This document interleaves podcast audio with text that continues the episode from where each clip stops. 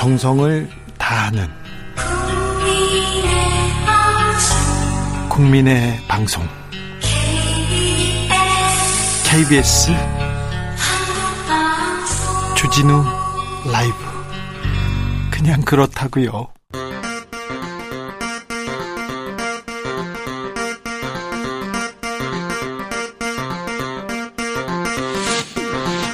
주진우 라이브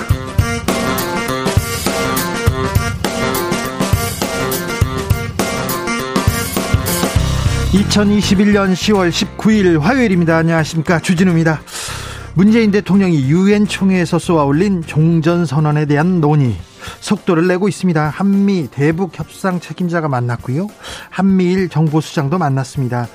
미국 워싱턴 DC에서 외통위 국감이 열렸는데 여기에서도 한반도 종전선언에 대한 논의 뜨거웠다고 합니다. 이런 가운데 미국은 미국과 북한 사이 전제 조건 없는 만남 열려 있다. 언제든지 환영한다고 밝혔는데요.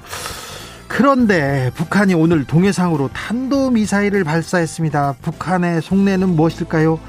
미국 워싱턴에서 귀국한 김홍걸 의원과 이야기 나눠보겠습니다. 이재명 지사의 경기도 국감 1차전이 끝났습니다. 아, 결정적 한방은 없었다. 이렇게 얘기가 나오는데 여권에서는 이 지사의 완승이라고 평가하고 있습니다. 민주당은 조폭 돈다발 사진 논란에 국민의힘 김용판 의원에게 책임을 묻겠다고 했습니다. 이런 가운데 윤석열 후보가 전두환 씨는 쿠데타와 5.18 빼면 정치는 잘했다. 호남도 인정했다. 이런 발언을 했습니다. 또 정치권이 뜨거워지고 있습니다. 최가박당에서 짚어보겠습니다. 코로나19 확진자가 2주 연속 줄고 있습니다. 정부는 일상 회복으로 가기 위해서 방역수칙 잘 지켜달라 거듭 강조하고 있습니다. 위드 코로나 앞두고 병원은 재택 치료를 시작했고요. 기업들도 일상 복귀에 시동을 걸고 있는데요. 그런데 직장인들이 재택근무를 놓고 엇갈린 반응 쏟아내고 있습니다. 황희두 씨와 정리해 보겠습니다. 나비처럼 날아 벌처럼 쏜다. 여기는 주진우 라이브입니다.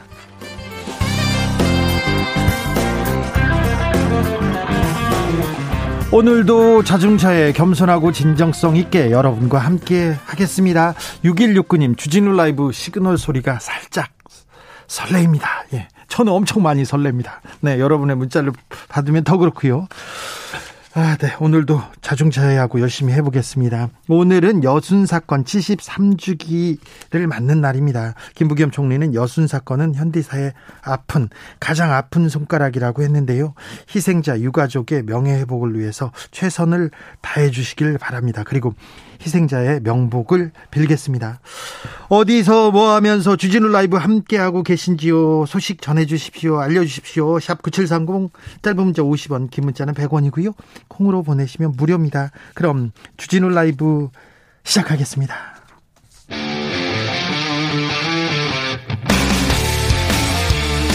탐사보도 외길 인생 20년.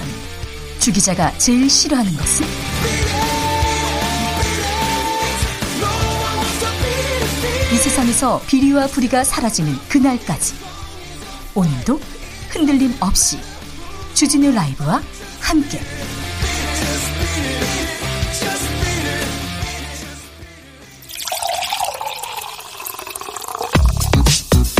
진짜 중요한 뉴스만 쭉 뽑아냈습니다. 줄 라이브가 뽑은 오늘의 뉴스 주스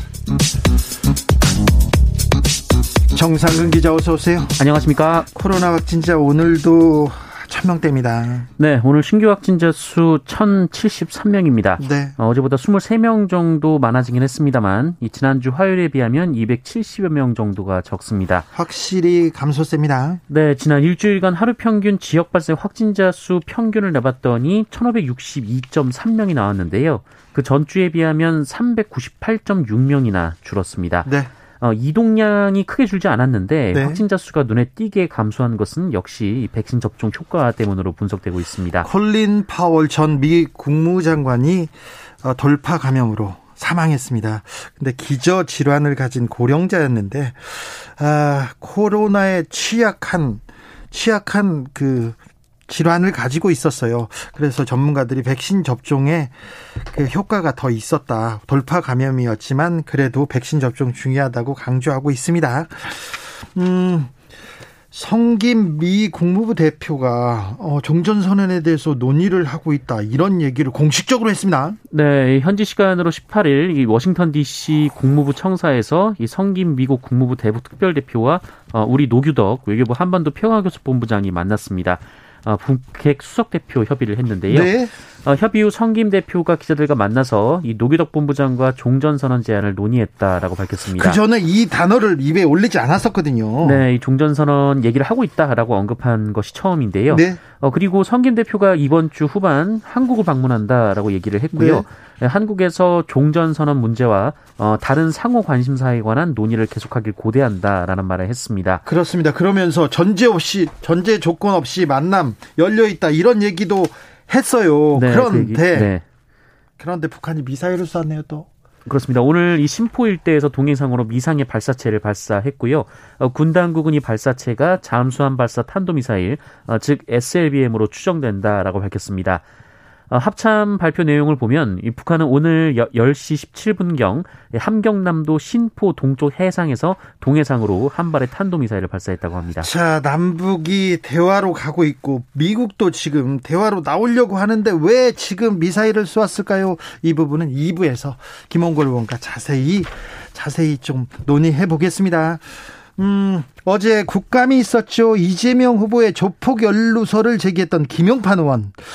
사진이 잘못됐다고 시인했습니다. 네, 국민의힘 김용판 의원은 어제 이 국제 마피아파라는 조직폭력배 조직원의 증언이라면서 이 조폭들이 이재명 지사와 연루가 됐으며 이재명 지사에게 직간접적으로 20억 원 가량을 지원했다 이렇게 주장한 바 있습니다. 그러면서 증거라면서 증거도 내놨어요. 네, 돈다발 사진을 공개를 했는데요. 예. 어, 그런데 이후 이 온라인 커뮤니티 등에서 어, 해당 사진 속에 이 명함이 있는데 이 명함 속의 주소가 어, 2018년에 새로 개업한 업체라는 지적이 나왔습니다. 아, 그래요? 어, 그런데 이 돈을 전달했다는 시점이 2015년이었거든요. 네, 김용판 의원도 사진 잘못했다고 인정했습니다. 네, 인정했습니다. 김용판 의원은 언론과의 인터뷰에서 이 제보자 주장에 신빙성이 있다고 봐서 진위 확인 절차에 소홀했다라면서 어쨌든 돈다발은 문제가 있는 것 같다는 생각이 들어 착잡하다라는 말을 했습니다. 하지만 사과를 하거나 주장을 번복하진 않았는데요. 김용판 의원은 문제 인물의 인물인 이 증, 문제 인물의 진술서 내용을 보면 진정성이 느껴지지 않을 수 없다라고 주장했고요. 어, 신뢰를 잃은 거 아니냐라는 어, 지적에 대해서는 지켜봐야 할 것이다라고 말을 했습니다. 민주당은 김용판 의원 에 대해서 가만히 있지 않겠다고 합니다. 네, 윤호중 민주당 원내대표가 오늘 이 조폭 연루설은 명백한 허위 사실이라면서 이 김용판 의원을 국회 윤리위원회에 제명을 제소하는 등 책임을 반드시 묻겠다라고 말했습니다. 어, 그러면서 면책 특권 뒤에 숨어서 아니면 말고 식의 무책임한 폭로로 국감을 자행했다라고 비판했습니다. 어, 오늘 행정안전위원회 서울시 국감 자리에서도 민주당 의원들이 김용판 의원의 사보임을 요구하며 소동이 벌어지기도 했는데요. 네. 어, 오히려 김용판 의원이 조폭과 결탁해서 국정감사에서 정치 공작을 했다라고 주장했습니다. 김용판 의원, 아, 박근혜 정부 때 굉장히 좀 힘이 있었다고 해야 되나요? 그런 분인데, 아, 이분이 어떤 일이 있었는지, 아, 김용판 의원이 그 김용판 의원이 어떻게 국회로 왔고 그 전에 어떤 일이 있었는지 저희가 김은지 기자하고 자세히 좀 나눠보겠습니다. 기대해 주십시오. 남욱 변호사가 논란의 그분에 대해서 얘기를 했습니다. 이재명 지사는 아니라고 주장했어요. 네, 대장동 의혹의 핵심 인물 남욱 변호사가 검찰에 체포돼 조사를 받는 중인데요. 네. 그 어제 JTBC가 이 남욱 변호사 귀국길에 동행하면서 비행기에서 인터뷰를 했더라고요. 네, 비행기에서 인터뷰에서 보도를 했습니다. 원래 이런 이런 그, 그 보도 들어올 때 비행기에서 만난다, 공항에서 만난다 다 좀 얘기를 하고 타기도 합니다. 네, 이 남욱 변호사가 앞서서 JTBC랑 인터뷰를 했을 때 네. 어, 이른바 이제 정영학 녹취록에 나왔던 네. 이 김만배 씨의 이 천화동인 1호 지분 절반이 그분 것 이 발언에 대해서 네. 이 그분이 그 유동규 전 성남 도시개발공사 본부장은 아닐 것이다 어, 이런 발언을 그렇죠. 했었거든요. 네. 어, 그래서 언론에서는 그 이후 그분이 이재명 지사 아니냐 이렇게 의혹을 제기를 해왔었는데 이렇게 기사를 쓰 기도 하고 굉장히 또 냄새를 풍기기도 했, 던 언론사 있습니다. 하지만 어제 언론 보도에 어, 제 JTBC 인터뷰에 따르면 이 남욱 변호사는 그분이 이재명 지사는 아니다라고 선을 그었습니다. 아, 뿐만 아니라 남욱 변호사는 이재명 지사와는 아예 모르는 사이라고 했고요. 어, 오히려 이재명 지사가 이 변호사 시절 때 얘기와는 달리 어, 시장에 당선된 이후 공영 개발을 추진했고 어, 그 때문에 2009년부터 이 대장동 개발을 추진해온 자신의 사업을 망가뜨리려 했다라고 주장했습니다. 아, 그리고 본인이 이런저런 로비를 하려고 해봤는데 어, CR도 안 먹혔다라고 말하기도 했습니다. 로비를 하려고 했는데 CR도 안 먹혔다고요? 네. 아, 오늘은 다시 윤석열 후보의 입이 입이 정치권의 중심으로 또 중심으로 네, 집중됐습니다. 전두환 씨가 정치를 잘했다 이런 얘기를 했다고요. 호남 사람들이 그렇게 평가한다고 했다고요? 네, 어, 윤석열 후보는 오늘 부산 해운대갑 당원협의회를 방문해서 어, 전두환 대통령은 군사 쿠데타 그리고 5.18 등 잘못한 부분이 있지만 정치를 잘했다고 말하는 분들이 많다라는 얘기를 했습니다. 어, 그러면서 호남 분들도 그런 얘기를 한다라고 말하기도 했는데요. 호남 분들이요? 네, 이 전두환 씨를 향해 전문가라고 얘기를 하면서 어, 군에 있으면서 조직 관리를 해본 사람이라고 말했습니다. 어, 이 얘기는 대통령은 세부 업무를 전문가에게 맡기고 시스템 관리를 하면 된다라는 얘기를 하면서 나왔습니다. 전두환 씨가 군대에서 조직 관리를 해봤기 때문에 어, 세부 업무에 각 분야 적재적소 전문가를 앉혀놓고 정치를 했다 이런 의미로 한 얘기인데요. 정치권에서는 크게 논란이 되고 있습니다. 이 논란에 대해서 윤석열 후보 측에서는 악의적인 왜곡이라고 지금 반박하고 있는데요. 앞뒤 맥락을 잘랐다는 얘기도 하는 것 같은데 자 좀 들어보겠습니다. 그 어떤 말을 했는지 여러분의 판단에 좀 맡기도록 좀 들어볼게요. 어떤 얘기를 했는지. 우리가 뭐 전두환 대통령이 군사 쿠데타와 그 5.18만 빼면 어? 잘못한 부분이 이제 그런 부분이 있지만 그야말로 정치는 잘했다고 얘기하는 분들이 많습니다. 맞습니다. 맞습니다. 그거는 호남 분들도 그런 얘기 하시는 분들이 꽤 있어요. 왜 그러느냐? 맡긴 거예요. 이분은 군에 있으면 조직 관리를 해봤기 때문에 에? 예? 맡긴 겁니다. 에? 어? 경제는 돌아가신 김재익에게. 그 당시에 정치했던 사람들 그런 얘기 하시더라고요. 야, 국회의원, 어? 그거 잘 아는 니들이 해라. 어? 웬만한 거 다 넘기고. 어? 그렇기 때문에 그 당시에 무슨 뭐 삼저 현상 이런 게 있었다고 하지만 그렇게 맡겨놨기 때문에 잘 돌아간 겁니다. 569 5962님께서 저는 고향이 순천입니다. 전두환이 뭘 인정했다는 겁니까? 5.18을 윤석열 후보는 알기는 아는 겁니까? 기가 막힙니다. 얘기합니다. 1623님은 전두환 같은 정치를 하겠다는 건가요? 이렇게 얘기합니다. 홍채님께서는 윤석열 후보 역사책을 뜨문뜨문 읽은 것 같아요. 얘기하는데 역사책을 읽기는 하셨는지 역사 영화라도 좀 보셔야 되는 건지 아, 이런 생각 해 봅니다. 박종철 열사, 이한열 열사도 있고요. 그 수많은 노동자들 핍박받던 그 정치 때문에 핍박받던 노동자들은 어떻게 생각하는지 제가 장세동 씨, 그 전두환 전 대통령의 오른팔이라는 장세동 전 안기부장을 만나서 오랫동안 취재했는데요. 장세동 씨도 전두환 대통령이 정치를 잘했다 이런 얘기는 안 했습니다. 못 했습니다. 그런데 어찌 아 이런 일을 얘기를 했는지 이명박 쿠데타에 이어서 네, 전두환 정치는 잘했다. 아우 참 조금 충격적입니다. 유승민 후보, 유승민 후보는 또 국민의 힘을 두고 정상적인 정당이 아니라고 했다고요? 네, 유승민 후보는 오늘 대구에서 열린 대구 경북 중견 언론인 모임에서 문재인 대통령으로부터 검찰총장과 감사원장에 임명된 네? 어, 윤석열, 최재형 등이 어, 임기 중간에 나오고 나오자마자 대선에 출마하는 것은 정상적인 것이 아니다라고 말을 했습니다. 네. 어, 그러면서 정치적 중립 때문에 보장한 임기를 마치지 않고 나와서 대선에 출마해 국민의힘 대선 주자로 나선 것은 정상적이지 않다라고 덧붙였고 어, 그런 분들이 국민의힘 후보가 돼 있는 것을 보면 어, 국민의힘이 정상적인 정당이 아니다라고 주장을 했습니다. 아, 황교안 전 대표는 대표는 부정 경선이 있었다고 하고 여기에 대해서 또 이준석 대표는 또, 또 비난하고 나섰고, 이준석 대표와 한교안 전 대표 간의 갈등, 정상적이진 않습니다. 네, 이준석 대표와 한교안 전 대표가 이 당내 대선 후보, 대선 후보 경선 과정을 놓고 연일 설전을 벌이고 있습니다. 황교안 전 대표가 경선에서 부정이 있었다 이렇게 주장하면서 논란이 시작이 됐는데요. 어, 이준석 대표가 이 보수의 악성 종양 같은 문제다라고 비판하자 어, 황교안 전 대표가 이준석 대표를 명예훼손 혐의로 고소하겠다라고 밝혔습니다. 네. 어, 그러자 이준석 대표가 본인이 당대표로 있는 한 부정선거론자들은 어, 대선 기간 중에 당 언저리에 발도 못 붙이게 할 것이다 라고 맞받았는데요.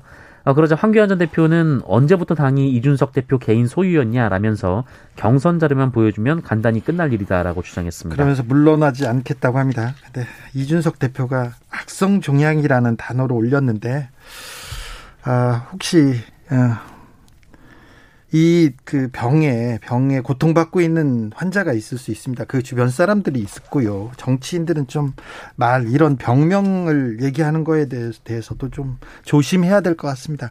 정치 말로 하지 않습니까? 말 조심해야죠. 강주영님께서는 경상도에서 태어나 경상도에 사는 나도 이해가 안 가는 발언입니다. 이렇게 윤석열 후보의 발언에 대해서 얘기하셨습니다. 네. 오늘부터 부동산 중개 수수료 내려간다고요? 네, 내려갑니다. 어, 부동산 중개 보수 상한 요율을 절반까지 낮춘 이 새 중개 보수 기준이 오늘부터 적용이 됩니다. 어, 매매의 경우 집값이 6억 원에서 9억 원 사이일 경우 기존의 중개업체가 요구할 수 있는 최고 요율이 집값의 0.5%였는데 어, 0.4%로 낮췄습니다. 네. 어, 9억에서 12억 원은 0.9에서 0.5, 12억에서 15억 원은 0.9에서 0.6, 어, 그 이상은 0.9에서 0.7로 낮췄습니다. 좀 비싼 주택에 대해서는 조금 요율이 요율이 조금 조금 낮췄네요. 네, 뭐 더 요구할 수 있는데요. 네. 어쨌든 이렇게 되면 이 9억 원짜리 주택을 매매할 경우 중개 수수료 상한은 최대 810만 원에서 450만 원으로 어, 낮아지게 되고요. 절반 가량 낮아집니다. 네, 6억 원 전세 거래를 할 때는 수수료가 480만 원에서 240만 원 정도로 줄어듭니다. 네. 어, 이것은 무조건 내야 되는 기본 요율이 아니고요. 이 최대의 요율이기 때문에 그 한도 안에서 이 중개사와 협의를 하시면 됩니다. 오늘부터 부동산 중개 수수료 내려갑니다. 그리고 내일 모레부터는 경비 노동자에게 아무 일이나 막 시킬 수 없습니다. 네, 21일부터 이 아파트 주민이 경비원 노동자분들에게 이 차량 대리 주차를 시킨다거나 어, 택배를 문 앞으로 배송해 달라 이런 요구를 하는 것이 금지가 됩니다. 어, 이를 위반하고 지자체의 시정 명령을 무시하는 아파트 주민은 최대 천만 원의 과태료를 물게 됩니다. 어, 개정된 법률은 이 경비원 경비 노동자분들이 그 예외적으로 더 할 수 있는 일을 시행령에 명확히 정리를 해놨는데요. 네. 어, 경비 노동자분의 고유 업무인 이 경비 업무 외에 어, 낙엽 청소, 제설 작업, 어, 그리고 재활용품 분리 배출 정리 감시, 네. 어, 그리고 위험 발생을 방지하기 위한 차량 이동 조치, 네. 어, 택배 우편물의 보관 등의 업무만 할 수 있습니다. 그 외의 거는요? 그 외의 것을 아파트 입주민이 지시하거나 요구하면 불법입니다. 안 됩니다. 안 됩니다. 경비 아저씨한테 대리 주차 이거 뭐 말도 안 되죠. 다른 일을 시키다니요. 말도 안 되죠. 그러면 안 됩니다. 이제 법적으로 걸립니다. 음, 왕릉 경관을 가리는 아파트가 있습니다. 어떻게 이 아파트가 세워진 거지? 경찰이 인천 서구청을 압수수색했습니다. 네, 인천 서부경찰서는 조선왕릉 인근 문화재 보존 지역에 허가 없이 아파트를 지은 건설사를 수사하는 과정에서 이 관할구청인 인천 서구청을 압수수색했습니다. 아, 경찰은 지난 9월 이 문화재청이 문화재보호법 위반 혐의로 인천시 서구 검단 신도시에서 아파트를 짓는 건설사 세 곳을 경찰에 고발하자 어, 수사를 벌여왔는데요. 네. 어, 참고인 자격으로 그동안 조사를 했고 이제 압수수색도 했고요. 어, 자료 분석이 끝나면 건설사 세 곳의 관계자들을 피고발인 신분으로 불러서 조사할 예정입니다. 정말 어떻게 이런 일이 벌어졌습니까? 네, 인천 서구가 이 문화재위원회 심의 없이 건설사의 아파트 사업을 승인했는데요. 네. 어, 이들 건설사의 아파트는 김포시 장릉의 경관을 침해하고 있고요. 예. 어, 이 장릉은 이 사적 202호이자 어, 유네스코 세계 문화유산입니다. 세계 문화유산 옆에 아파트를 어 허가도 없이 지어놓고 지금 이제는 이제는 지금 세계 문화유산을 어좀 없애주 없애달라고 해제해달라고 청원을 올리기도 합니다. 그건 아니지 않습니까? 아무리 재산권 중요하지만 그건 아니지 않습니까? 네. 입주민들이 큰 피해를 입고 있습니다. 네, 누가 이렇게 허가 없이 아파트를 지었는지 어떤 음, 뭐 불법은 없었는지 명확하게 좀 밝혀야 될 것 같습니다. 코로나 역학조사 과정에서 동선을 숨긴 신천지 신도가 있었습니다. 무죄 선고를 받았는데 1심 때는 2심에서 유죄 판결로 뒤집혔습니다. 네, 이 신천지 신도는 지난해 3월 1일 어, 코로나19 확진 통보를 받고 보건당국의 역학조사를 받았는데 어, 아파트 동대표 회의에 참석한 사실 그리고 아파트 헬스장을 이용한 사실을 고의적으로 진술하지 않았습니다. 어, 아마 아파트 입주민들 사이에서 이 자신과 자신의 가족들이 특정 종교 교인임이 밝혀지는 것을 염려한 것으로 보이는데요. 네. 어, 이 교인은 이 확진 판정을 받고 공황 상태에 빠져 있었고 어, 이로 인해 모든 동선을 제대로 기억하지 못했다라며 어, 역학조사에서 고의적으로 사실을 누락 은폐한 것이 아니다라고 주장했습니다만 네, 이걸로 무죄를 받았죠. 네, 어, 하지만 재판부는 이 장시간에 걸쳐 반복적으로 이뤄진 조사에서 어, 딱 아파트 관련된 부분만 진술하지 않은 것은 망각으로 설명하기는 어렵다라고 밝혔습니다. 조혜숙님이 악성 종양, 선택장애 등 그런 단어 쓰면 안 됩니다. 특별히 정치인은 그러면 안 됩니다. 3370님 소년이 온다. 소설 소년이 온다를 읽어, 읽는다면 그런 망언을 할 수 없을 겁니다. 아, 소설을 안 읽어도 역사책을 안 읽어도 1987 같은 영화를 봐도 되고요. 그리고 그때 어떤 일이 벌어졌는지는 알아야 될 거 아닙니까? 지도자가 된다면서 기억 비읍 시온님께서 포장되지 않은 않은 있는 그대로 후보 윤석열 이렇게 얘기했습니다. 네, 포장이 안 됐습니다. 네. 주스 정상근 기자 함께했습니다. 감사합니다. 고맙습니다. 6068님께서 퇴근 중에 속 시원한 추진우 라이브 최고인데 추진우 라이브라고 했어요. 제가 주진호 주진이 뭐 거기까지 조진우까지는 봤는데 추진우는 아, 니었는데 네, 네. 아무튼 감사합니다. 3858님 식당에서 순두부 먹다가 5시 보고 얼른 이어폰 꽂고, 꽂고 듣고 있습니다. 하루만 안 들어도 뭔가 잃어버린 듯 허전합니다. 아이고, 어서 오십시오. 감사합니다. 3496님, 개인 택시 운전수입니다. 아, 목 빠지게 손님 기다리면서 듣고 있습니다. 대장동에서 대장군은 없고 대장균만 가득합니다. 국민에게 유익한 유산균이 가득 차기를 바래봅니다. 아우, 네. 택시를 운전하시는 시인이셨습니다. 8430님, 네 달째 재택근무 중입니다. 출근하면 주진우 라이브 못 들어서 안 됩니다. 재택근무 하면서 제일 좋은 게 주진우 라이브를 크게 틀어놓고 일하는 거라고요. 부장님한테 전화 올 때마다 출근하라고 할까봐 무서워요. 이렇게 얘기했습니다. 아, 네. 그런 또 무서움이 있군요. 교통정보센터 다녀올까요? 이승미 씨.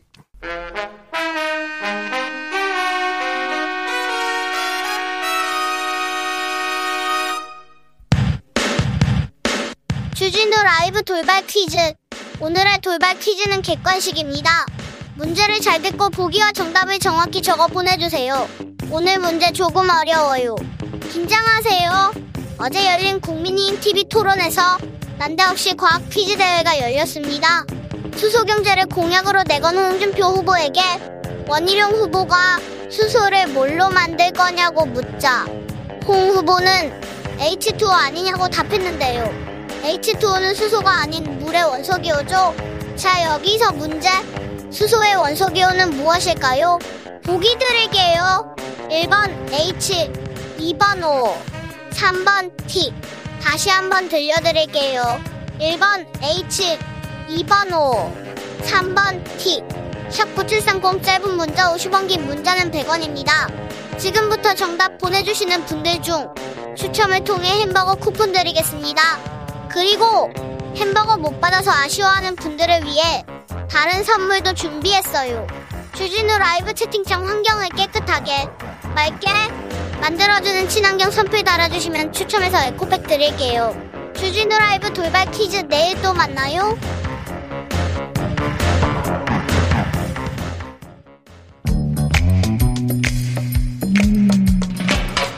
오늘의 정치권 상황 깔끔하게 정리해드립니다. 여당 야당 크로스 최가 박가와 함께 최가 박당 여야 최고의 파트너 주진우 라이브 공식 여야 대변인 두 분 모셨습니다. 박성준 더불어민주당 의원 어서 오십시오. 네, 안녕하세요. 최형두 국민의힘 의원 어서 오세요. 네, 안녕하십니까. 네. 민주화 운동 하시다가 투옥까지 당하셨던 최형두 의원님. 우리 마산이 그렇습니다. 네. 마산이 3.15 의도시고 네. 얼마 전 또 부마 항쟁 사실은 오늘이 네. 꼭 22년 전에 네. 32년 전에 벌써 네. 1979년 네. 오늘 아, 네. 벌써 그런 거예요. 예, 제가 잠깐 또 초빙 교수로 있었던 경남대학교 학생들이 예, 부마민주 항쟁 마산에서 새로 시의 불길을 일으켰던 그 날입니다. 그렇죠. 예. 최영주 의원님의 그 우리 고향인 그 마산이 그렇습니다. 과거에 그런 정치적 정치 입문하기 전에 그는 네. 전력을 볼 때 우리 민주당 색깔하고 잘 맞는 것 같습니다. 최영도님, 예. 최영도님 민주화는 어, 양당이 다 공유하고 있는 그렇죠. 같죠. 예. 최영도 의원님이 민주화 운동하다 감옥 가셨을 때가 전두환 정부 시절이죠. 예, 민정당사 정권 동수 사건이었어요. 그렇습니다. 민정당 전두환 정권 시절이었는데 어, 전두환이 정치는 잘했다. 어떻게 보십니까? 큰일이군요. 예. 네. 아니 그 몇 가지 이제 사실 리더십에서 참고할 것도 있고 뭐 있겠죠.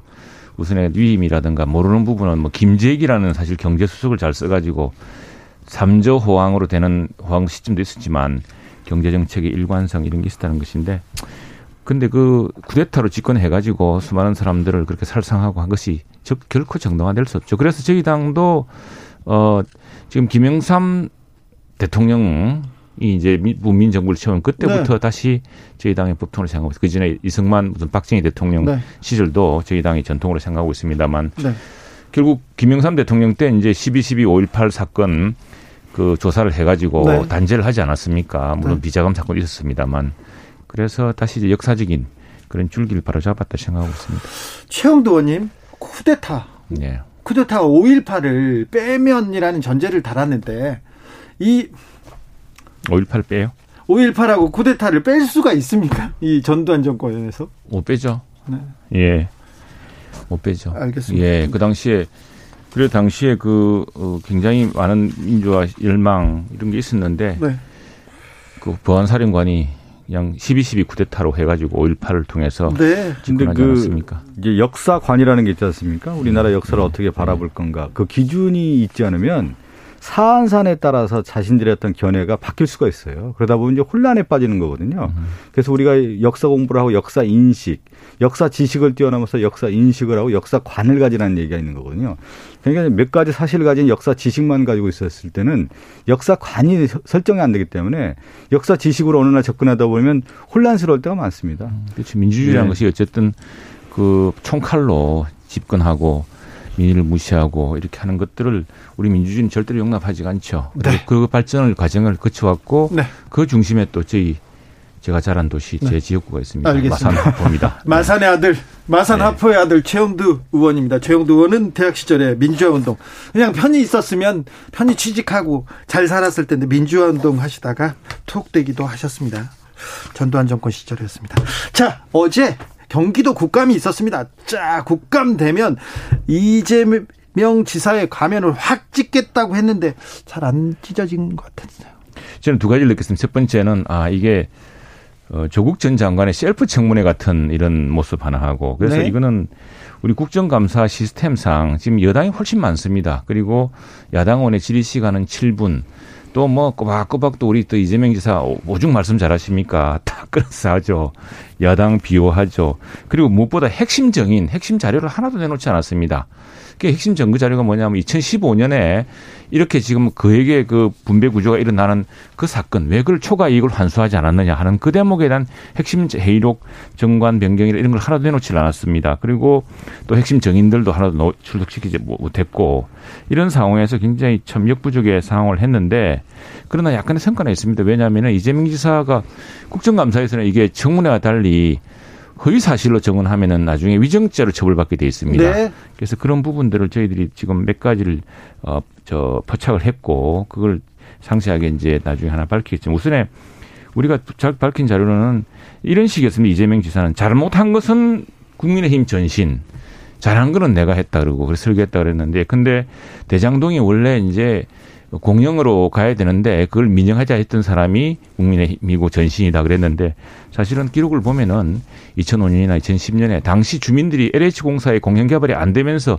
민영으로 가자는 여론이 높았다고 합니다. 그 당시에 시장 후보이기도 했고 또 시민동을 했던 이재명 지사도 그 편에 들었었고 그래서 그런 것들이 하나하나 기록으로 나왔고 또 그 발언록에서도 일부 확인된 게 있기 때문에 이게 있을 거고요. 또 하나는 저, 도 조금 설명한 예, 하나만 더 마 무리 마무리하고 네. 마무리하고 예. 네. 그래서 결국에는 결국에는 그런데 이제 검찰이나 경찰이 좀 수사를 잘하고 있으면은 이런 것들도 밝혀질 텐데 네. 검찰 경찰이 이해할 수 없는 그런 헛발질 또는 검찰. 뭐 예, 늑장 수사 이런 거 하고 있지 않습니까? 그래서 빨리 특검으로 2개월 만에 끝내자 이렇게 이야기하고 싶습니다. 박성준 이제 국정감사는 이제 실력으로 승부를 하게 되는 거고요. 이제 팩트의 중심으로 해서 이제 논리력과 설득력을 가지고 승부를 하는 싸움의 장이다 이렇게 볼 수가 있는 건데 사실 국정감사에서 여야가 이렇게 치열하게 대립을 하겠지만 과거의 정치를 볼 때 이 국정감사에서 스타형이 나옵니다. 네. 아, 스타형 국정감사 스타가 나와서 아주 면밀하게 준비를 해서 칼 같은 면으로 보여서 그 당시의 문제들은 이제 그 밝혀내고 실제 대안까지 모색하는 의원들이 나오게 되는 거고요. 네. 그렇게 하려면은 뭐가 필요하냐면 또 세트 플레이도 한, 필요한 거예요. 그렇죠. 그래서 의원들끼리 서로 역할 분담도 하고 네. 거기에 따라서 자기의 어떤 역량도 발휘해야 되는 건데 이번에 보면은 야당은 스타형도 없고 세트 플레이도 안 되는 거예요. 그래서 전체적으로 볼 때 실력의 부재가 그대로 드러났다는 걸 볼 수가 있고 거기에 밑바탕 중에 하나가 뭐냐면 팩트 점검이 전혀 안 돼 있어요. 팩트 점검이. 그것이 가장 큰 문제이고 또 하나의 국정감사를 할 때는 어떻게 가야 되냐면 실질적으로 가장 중요한 부분에 대해서 정조준형을 가야 되거든요. 네. 근데 야당에 지금 보면 그냥 준비가 안 됐다 보니까 난사형으로 그냥 아무거나 막 던지는 겁니다. 지금 보면은. 네. 그러다 보니까 실제 이제 실수가 되고 뭐가 나오게 된 거냐면 평가를 볼 때 맹탕이 나온 거예요, 맹탕. 네. 그래서 과거에 그 야당의 역할들은 뭐였냐면 실제 대안적인 걸 가지고 실력을 가지고 승부했다라는 것이 예, 국정감사에서 드러나는 건데 이번에 보면은 그렇지가 못한 것이 야당의 모습이 아니었나 이렇게 생각이 좀 들었습니다. 사호 사모님께서 오늘 서울시 국정감사 있었는데요. 여기에는 오세훈은 없고 이재명만 부각되더라고요. 국정감사가 온통 대장동으로 뒤덮여서 다른 부분 국정감사를 좀 잘했나 이런 부분 좀 걱정이 되기도 합니다. 그런데 어제 국감에서 난데없이 난데없이 국제 마피아 조폭 돈다발 오 김용판 의원이 쏘아 올린 각종 의혹들이 돈다발 의혹이 크게 문제가 됐었습니다. 잠시 잠시 어제 무슨 일이 있었는지 듣고 오겠습니다. 국제 마피아파 측근들에게 용역 등 시에서 나오는 여러 사업 특혜를 지원해주는 조건으로 수십 차례에 걸쳐 20억 가까이 지원하였고 어디서 찍었는지 모르겠지만 참 노력은 많이 하신 것 같습니다. 이래서 국회의원의 면책 특권을 제한해야 됩니다. 2018년 11월 달에 혹시 시장 아니셨잖아요. 시장 아니었습니다. 아무 권한이 없을 때입니다. 시장님도 아니었던 2018년 11월 21일자 저 조폭이라는 사람이 렌트카 사채업을 통해서 돈 벌었다고 띄운 사진입니다. 저 사진이. 마지막 목소리는 한병도 의원의 목소리였습니다. 최영도 의원님. 그래서 참 이 이제 여러 제보가 들어오고 네. 또 우리가 이제 사실 민주당이 제보를 한 망신당하 있지 않습니까? 윤지호 사건이라고. 음, 네. 윤지호 말만 믿고서 그냥 온 민주당 의원이 나섰다가 그런 망신이 어디 있습니까? 이게 사실 우리도 이제 같은 함정에 빠졌는지 아니면 제보인데 일부 사실 착오인지 좀 살펴봐야겠습니다만 이 당사자가 이제 자기가 어, 뭐 실명을 공개를 하고 얼굴도 네. 공개하고 네. 또 변호사를 통해서 이런 자료를 전달하고 하니까 저희들로서는 어쨌든 의혹을 제기할 수밖에 없는 그런 입장이었는데 김영판 의원이 날짜가 좀 잘못되고 일부 사실관계가 좀 잘못된 것 같다라고 이렇게 시인을 했습니다. 했고 이 문제는 이제 뭐, 뭐 우리가 다 잘했다고 할 수는 없겠죠. 없겠지만 그 제보를 할 때 우리 제보를 좀 더 확인해야 되고 이런, 네. 이런 네. 신중함이 좀 필요하겠다를 느꼈습니다. 네. 참 근데 그 최영도 의원님은 뭐 여러 얘기를 했지만 김용판 의원이 어디 출신입니까? 최영도 의원님 제가 질문 좀 드릴게요. 경찰 출신이죠. 서울 경찰청장 출신이에요. 네. 근데 이 조폭 연루서를 내세우면서 근거 자료를 가지고 사진을 내세웠는데 사진 시점도 다르고요. 또 하나는 이 제보자가 누굽니까? 조폭 제보자였는데 이 사람이 조폭이었어요. 그래서 지금 그 내용을 보니까 과거에 국제 마피아 파 몸담았던 조폭이었고요. 지금 구속 수감 중이더군요. 폭력죄로 해서. 이 사람 얘기를 듣고 국정감사 신성한 국정감사장에서 팩트 체크도 없이 사진 내어 내한 장 떡 내놓고 이 얘기 좀 들었다고 하면서 그냥 막무가내 식으로 문제 제기를 하고 터트리는 형식으로 했는데 전혀 팩트 체크가 되지 않았지 않습니까? 그런데 여기서 더 나가서요. 국회의원의 이 면책 특권 얘기도 좀 나오긴 하지만 문제는 뭐냐면 이 김용판 의원이 경찰청장 출신인데 그러면 이 경찰청장 출신으로서 경찰을 모욕하는 겁니다, 사실은. 이게, 뭐, 이게 굉장히 네, 그큰 문제인 거예요. 왜 그러냐면 이분이 과거에 그럼 수사를 어떻게 했냐 이렇게까지 얘기 나오는 겁니다. 사실은. 그래서 이거는 이거에 대해서는 상당히 큰 문제이기 때문에 저희가 저희 당에서 기자회견도 했던 문제였고요. 예. 김용판 의원이 단순하게 그냥 하나 사과해서 될 문제는 아니라고 생각합니다. 그런데 이게 이제 우리 네. 정치권이 뭐 민주당도 마찬가지입니다. 이런 일이 들어 있으면 한명숙 전 총리가 뭐 어, 사실은 누가 자백을 강요받았다, 검찰이 했다. 그것도 이제 옥중에 있는 누군가가 제보를 해서 그게 민주당이 크게 이제 부각시키고 했는데 결과적으로 네. 입증이 안 되고 뭐 또, 또 몇 가지 윤지호 사건도 아까 있었습니다만 이런 이제 사례가 있었죠. 이른바 근원유착 그다음에 뭐 지난번에 그 금은유착인가요? 채널에 등장했던 네. 그 사건도 보면 그게 또 이런 엉뚱한 사람이 등장을 합니다. 그때 민주당이 크게 문제를 했죠. 했는데 이번에 이제 그게 그런 것이 모르겠는데 사실은 이제 이 사진과 함께 또 하나 있었던 것이 성남시장실에 이 좀 수상해 보이는 사람이 구두를 올리고 시장 책상에 또 앉아서 이 두 엄지를 척하고 하는 시장원 옆에 서 있고 한 사진이 있었습니다. 이제 그 사진도 이제 문제가 됐는데 그 사진에 대해서는 이제 성남시장이 뭐 열린 시장실이기 때문에 네. 아무나 와 사진 찍을 수 있었다고 하지만 그러나 그 자 태도가 그리고 모습이 뭐 아주 저 심상치 않았죠. 이제 그런 것들을 한꺼번에 이제 제기한 셈인데 일부 관계에서는 한번 지금 이쪽에 변호사가 이렇게 이야기하고 당사자가 지금 자기 얼굴과 실명을 걸고 처벌받겠다라고 이렇게 이야기하고 있으니까 네. 이분의 것도 한번 지켜봐야겠죠. 사실관계를 명확히 지사님 옆에 이제 그 이제 선임되면서 일할 때 이런 얘기를 하시더라고요. 이제 성남시장 경기지사 할 때 항상 그 기관장들 같은 경우 찾아온 사람이 많은데 네. 이 찾아오는 사람 때문에 문제가 있더라는 거예요. 네. 그래 그러다 보니까 시장실에 꼭 CCTV를 설치해서 언제든지 공개하게 하게끔 CC, 했다라는 거예요. CCTV를 시장실에 네, 달고, 다 달고 열린 시장 열린 시장으로 해야만 됐다. 이게 왜 그러냐면 당시에 이명박 박근혜 정부에서 워낙 많은 사찰을 받았기 때문에 네. 이게 오히려 이제 악용될 수 있는 문제가 될 수 있다고 해서 그 이 문제를 그 원천적으로 막기 위해서 방지하기 위해서 시장실에 CCTV를 설치했다라는 말씀을 하셨기 때문에 네. 하셨을 정도였습니다. 근데 예. 이재명 음. 시장이 성남시장에 계실 때 저도 시장실에 가봤는데요. 그래서 얘기를 하고 있어요. 여러 사람이 얘기를 음. 하고 있는데 유치원생들, 초등학생들이 와가지고 사진 찍고 막 그래요, 옆에서. 예. 그런데 아, 시끄럽고 좀 번잡하지만 이게 더 낫습니다. 그런 얘기를 했었습니다. 그런데요, 네. 7481님께서 웃음소리도 좀 들려줘라. 이재명 웃음, 웃는 소리 얘기합니다. 이재명 후보가 어제 예, 국감 예. 현장에서 실소를 터뜨리는 장면이 좀 여러 번 나왔습니다. 예. 그런 태도를 비판하는 목소리, 어, 또 있더라고요. 예, 그 뭐 이재명 지사 스스로 책임져야 될 문제지만 어떤 태도가 어, 진솔하게 느껴졌을지 이건 봐야겠죠. 사실은 뭐 아주 토론이라든가 이런 그 언변이 아주 능하다 능하시다 보니까 이런 것들이 자칫 오만하게 비치고 성실하지 못하게 비친 점이 있겠죠. 뭐 그 점에 대해서는 저희들은 저희들대로 수감 기관에 대해서 이렇게 국정감사를 엄명히 하는 것이고 다만 수감 기관의 태도로서는 참 미래적인 방식이죠. 예. 근데 제가 어 최영도 의원님도 이제 국정감사라든가 이런 뭐 여러 이제 질의를 하는 자리가 많이 있지 않습니까? 국회의원들 같은 네. 경우는 근데 피감 기관의 장들 같은 경우는요.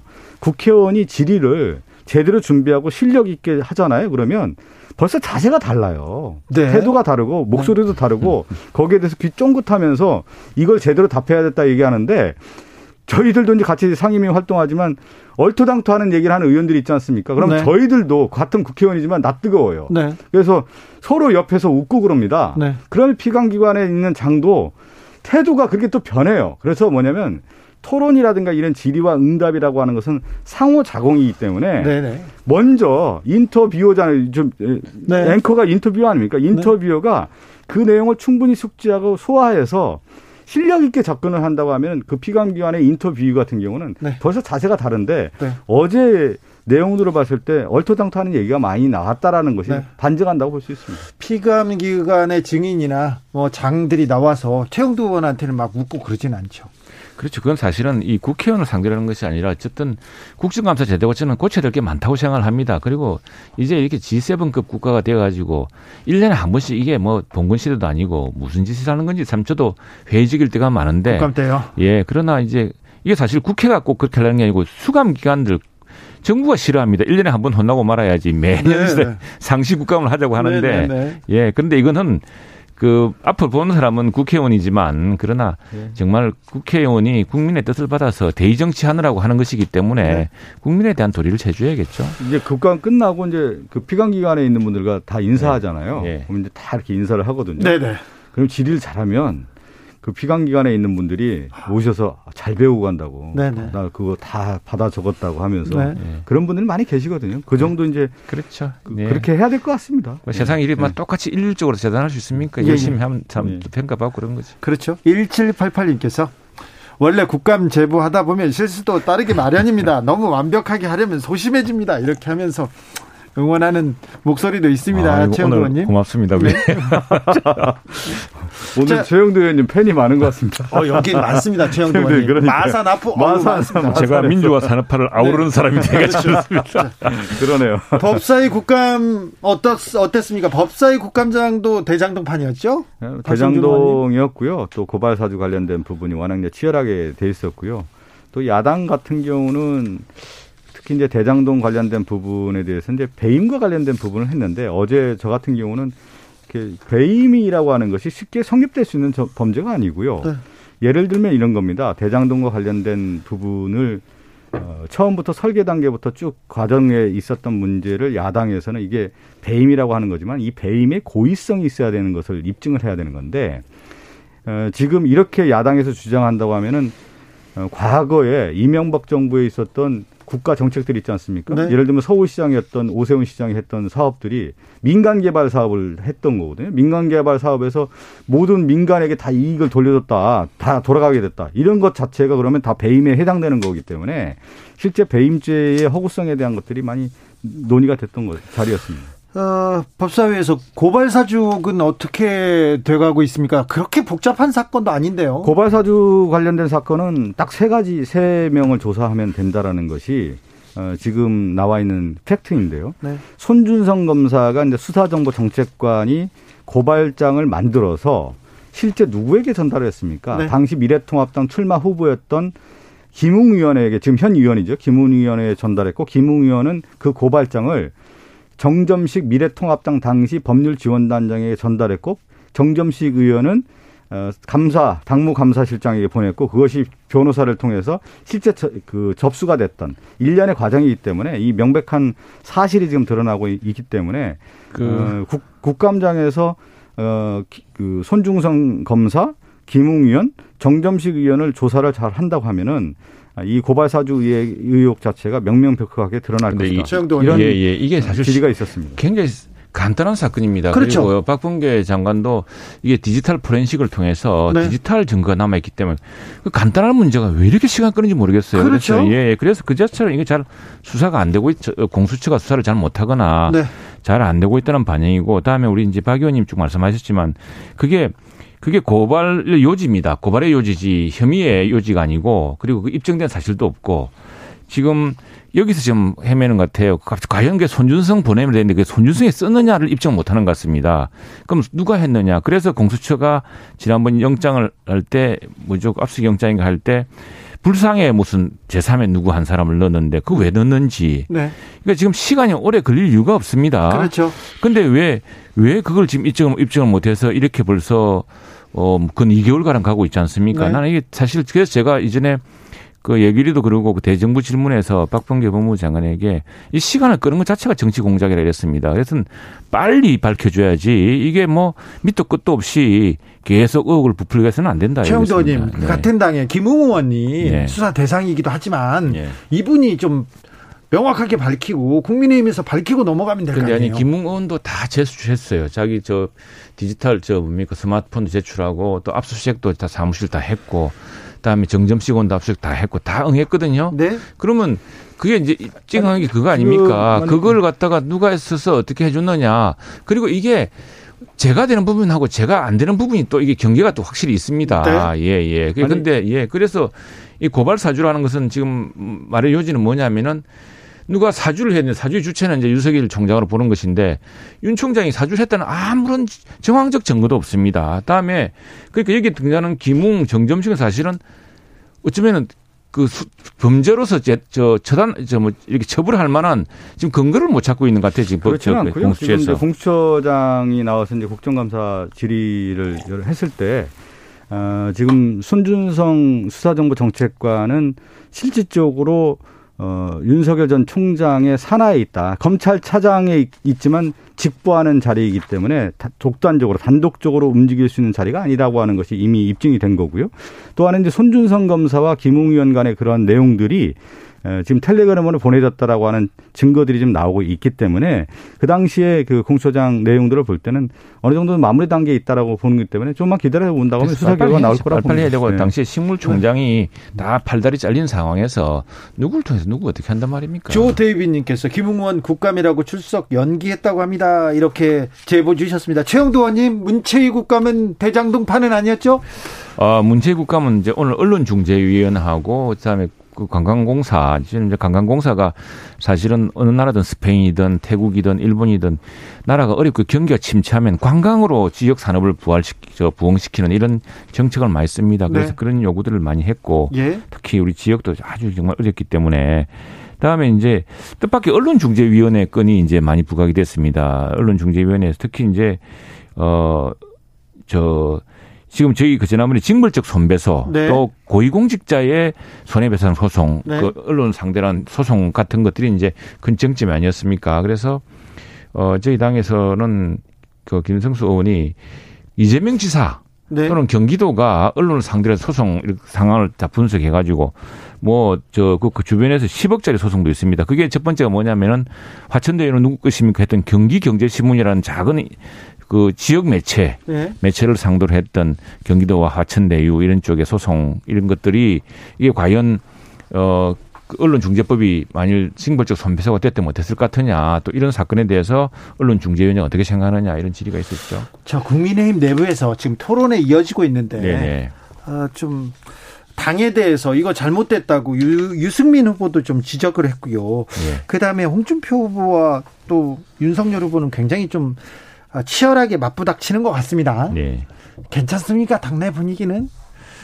근데 시청률이 10% 넘었었다 그래요. TV 지난 주말이었죠. 지난 금요일 날 시청률이 네. 그때 여러 MBC하고 뭐 중계를 했을 때 그래 저 지난 토요일 날 이준석 대표가 우리 부마항쟁 기념식이 있어 가지고 마산에 오셨습니다. 네. 마산에서 와서 기자들이 물어보니까 기자들이 묻기를 어 10%라는 TV 토론 정당의 TV 토론은 유례 없는 이런 시청률이었는데 어떻게 생각하느냐 이렇게 뭐 관전평도 물어보고 그랬는데 우리 지지자들 우리 당의 당을 지지하고 당원들 시민들이 안타까워하는 부분도 많고요. 네. 예, 안타까운 뭐 많고 또 뭐 다 그것이 후보들 스스로의 어떤 실력과 태도와 이런 것들을 보여줘서 당원들과 시민들의 결과적으로 표심을 얻을 것인지 또는 멀어질 것인지를 네. 뭐 결정하는 그런 것인데 아무튼 재미는 있다고 합니다. 재미는 있는데 아무튼 이걸 좋아해야 될지 아무튼 이게 마이너스가 될지 이거는 좀 봐야 되겠습니다. 근데 이제 그 항상 볼 때 두 가지로 봐야 되죠. 어떤 일이 있을 때 이것을 이제 정말 좋아해서 보는 네, 건지 네. 지금 국민의힘 토론 같은 경우는 희화되는 것 같아요. 그러니까 여러 이제 후보자들이 나와서 하지만 실제 국가 운영에 대한 것들이 얘기가 되는 게 아니고 그 안에 있는 몇 가지 태도라든가 말이라든가 이런 상, 상호 간의 어떤 얘기에서 오히려 지금 그동안에 그 대통령 후보에서 보지 못한 모습들 때문에 약간 연극 같은 느낌이라고 해요. 그러니까 촌극 같은 느낌을 있기 때문에 그런 면에서 이제 국민들이 이제 관심 있게 되고 약간 코미디 같은 느낌이 있다라는 얘기를 하는 거고요. 또 하나가 이제 큰 방향성을 잃고 있다라는 것이 지금 국민의힘의 토론이 아닌가 싶습니다. 네. 네. 그래서 이제 근데 H2 아까 조금 전에 네. 라디오에서 나왔습니다. H2 그 과학 퀴즈가 나왔다는 네. 이야기를 했는데 이 때때로 참 이런 우스운 장면도 나오고 뭐 네. 했습니다만 이제 점점 후보들이 네. 이제 아직 절반을 안 돌았죠. 네. 이제 부울경 돌았고 후보들이 이제는 아, 이제 뭔가, 뭐가 유권자들이, 이전에는 8강이었기 때문에 사실은 집중적으로 뭘 할 틈이 없었습니다. 이제 4강으로 좁혀져서 맞대결 토론도 하고 이러다 보니까 이제 국민들이 뭘 원하는구나, 당원들이 뭘 원하는구나, 내가 어떤 정책 메시지 내지 않으면 안 되겠구나. 정책 메시지 하나만 얘기 좀 할게요. 예, 그 집중하는 경향이 생기고 있습니다. 원희룡, 원희룡 전 지사한테, 원희룡 후보한테 좀 놀란 게 있어요. 질문이 수소가 어떻게 만들어지는가 이렇게 홍준표 후보에게 물어봤더니요. 네. 그런데 저는 이 원희룡 후보가 그동안에 정치도 많이 하고 지사까지 네. 했던 분인데 네. 이렇게 얘기를 해야죠. 지금 에너지 대전환 시대에 네. 수소 경제에 대한 부분들이 있는데 우리가 어떻게 준비하느냐 이렇게 물어봐야 되는데 네.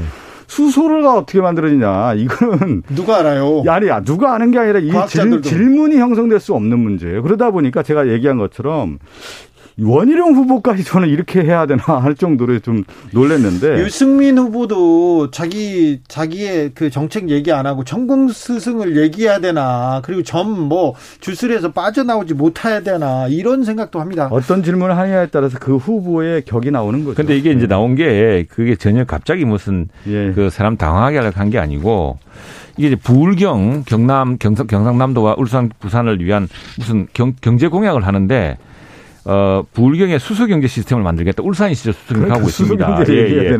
그리고 러시아 가스 원자력을 통해서 하겠다 그랬는데 근데 수소는 어떻게 만들어진지 아십니까? 거기에 당해가지고. 네. 그래서 좀 거기에 당해가지고. 질문이 아니죠, 그건. 9909님께서 토론이 아니라 싸움 구경이어서 더 재밌어요. 얘기하고요. 5557님께서는 국힘당 토론회 안 보면 직장 내 대화가 안 됩니다. 얘기. 어쨌든 흥행입니다. 이게 흥행이 어, 웃게 될지 울게 될지는 잘 모르겠습니다. 국함 이틀 남았는데 내일은 또 국토위 국감에 이재명 지사 출석합니다. 어찌 되는지도 지켜보겠습니다. 최가박당 박성준 최영준 두분 감사합니다. 고맙습니다. 저는 6시 2부에서 뵙겠습니다. 예,